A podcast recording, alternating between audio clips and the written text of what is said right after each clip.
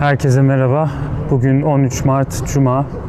Paris'te Sen Nehri'nin kenarındayız. Bugün korona salgını ve özellikle Avrupa'da nasıl karşılandığını, nelere yol açtığını, nasıl tedbirlerin alındığını birazcık konuşmaya çalışacağım. Tabii özellikle Paris'te ve Fransa'da durumlar nasıl birazcık e, bunlardan da bahsedeceğim. Fransa Cumhurbaşkanı Macron e, korona salgınına yönelik bir takım tedbirler açıkladı ve bunların başında da kreşlerden üniversitelere kadar e, okulların tamamının ikinci bir emre kadar tatil edilmesi geliyordu.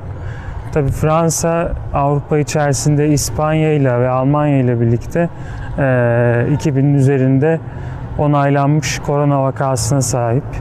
Bu haliyle İtalya'nın peşinden Avrupa'daki en ciddi korona salgının yaşandığı ülkelerden birisi diyebiliriz. Tabii İtalya demişken e, krizin birazcık bilançosundan bahsetmemiz lazım. Korona salgını e, en fazla tabii ki Çin'de görülmüştü. Bunun peşinden Güney Kore, İran ve İtalya e, en yüksek bilançoya sahip ülkeler arasında geliyorlar.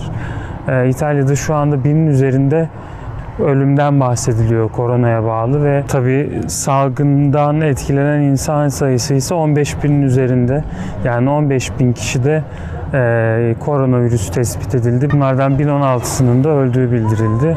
Fransa'daki rakamlara baktığımızda son 3 gün içerisinde ikiye katlanan ölüm sayısı görüyoruz. Şu anda 2000'in üzerinde vaka ve 60 ölü var. Benzer bir sayı İspanya'da da mevcut.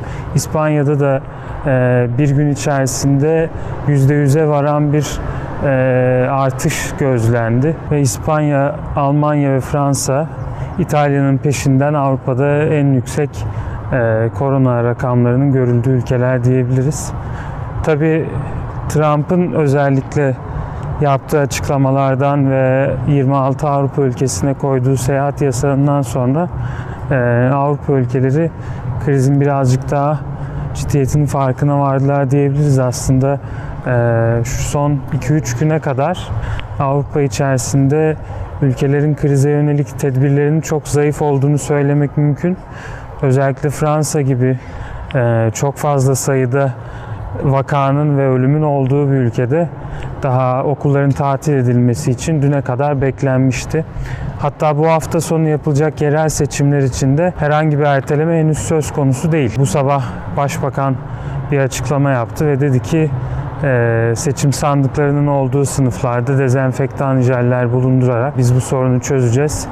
Yani Fransa halkının sandığa iradesini yansıtmasını engellemememiz gerekiyor diye bir açıklama yaptı. Ee, tabii seçime katılım ne oranda olacak bunu hafta sonu göreceğiz. Fakat hani e, hepimizin beklediği üzere çok da yüksek bir katılım olmayacaktır. Tabii akıllardaki en önemli soru işareti özellikle İtalya'nın yaptığı yardım çağrısına e, Avrupa ülkeleri daha önce olumlu bir e, cevap vermemişti ve İtalya Çin'den yardım istemişti. Daha doğrusu İtalya'nın yardım çağrısına olumlu cevap veren tek ülke Çin olmuştu ve bundan yakınmıştı açıkçası İtalyanlar. E, bu sabah Avrupa Komisyon Başkanı von der Leyen bir takım açıklamalarda bulundu ve e, AB ülkelerine salgına karşı birlikte mücadele etme çağrısında bulundu. E, benzer çağrıyı bu sabah Fransa Başbakanı da yaptı ve hani önümüzdeki günlerde özellikle krizin derinleşmesiyle birlikte bir takım ortak tedbirler gözlemleyebiliriz. Tabi bunların ne olacağını zamanla göreceğiz.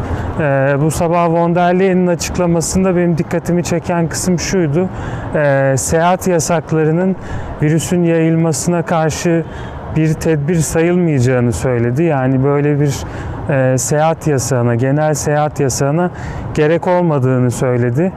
E, özellikle Avrupa'da virüsün ekonomiyi de ciddi bir şekilde etkilemesine karşı e, şu an siyasetçiler bir ikilem içerisindeler. Ekonomik faaliyetleri tamamen durdurmak belki bir çözüm olabilir fakat e, hani bundan bir ay sonra bu sefer e, çok ciddi bir ekonomik krizle karşılaşacakları için e, bunun altından kalkamayacaklar. Yani şu an ekonomi ve e, salgın yani insan hayatı arasında bir seçim yapmak zorunda kalmış gözüküyorlar.